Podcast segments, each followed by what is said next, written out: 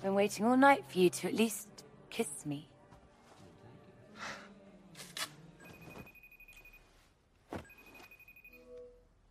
Hey. Hi, babe.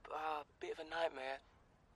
I've got to sleep with a target, but I won't do it unless you agree that it's all right. You gotta be fucking kidding. So, what was I, target practice?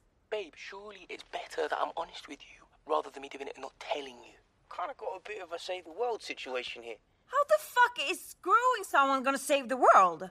Well, it's a bit complicated, but trust me, I would not be doing it if I didn't have to. Babe, please, believe me, I love you. You are the person that I want to spend the rest of my life with. Is that a proposal? Because I think I gave you my permission.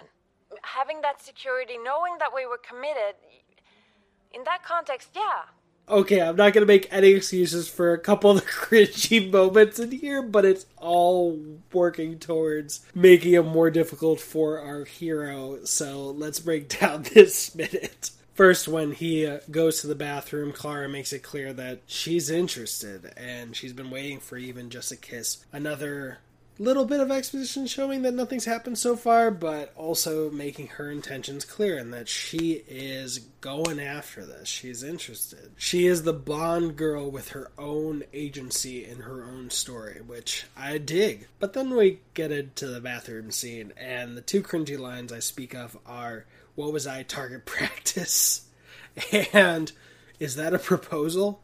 Which both, I'll admit, at least for me, are pretty cringy, but the "is that a proposal" line serves multiple purposes. One, heighten Eggsy's feeling of uncomfort. I don't know if that's a word, but we're going with it in this scene, and then also set up the different path he takes at the end of the film and moving further in the franchise, which is marrying Tilde. And also the right time to remind us one more time of him and Tilde right before he has to do this, which is just nightmare for him and her. But it's also a scene we've never ever seen in one of these types of spy movies. We don't get Bond calling back to another Bond girl saying, "Hey, there's this new Bond girl that I've got to do something with, and especially, but I won't do it if you say you don't want me to," which is remarkable. It's unique, and in the big picture, probably a bad call to make considering how many people's lives will be on the line. Although,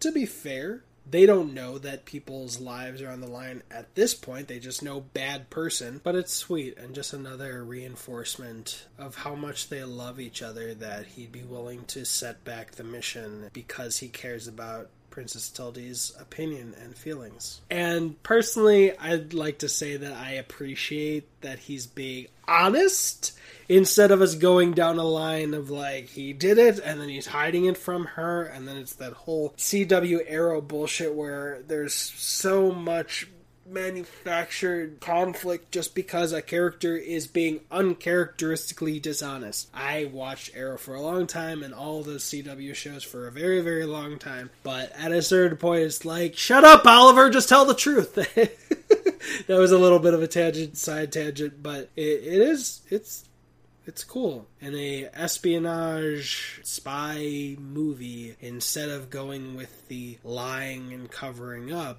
angle, we go the opposite way with some truth. So I dig that. Also, it's really, really awkward that you're justifying saving the world by sleeping with a target, which would inevitably enact your relationship tradition of what happens after you save the world. By doing it in the asshole. So that's just awkward on awkward on awkward on awkward.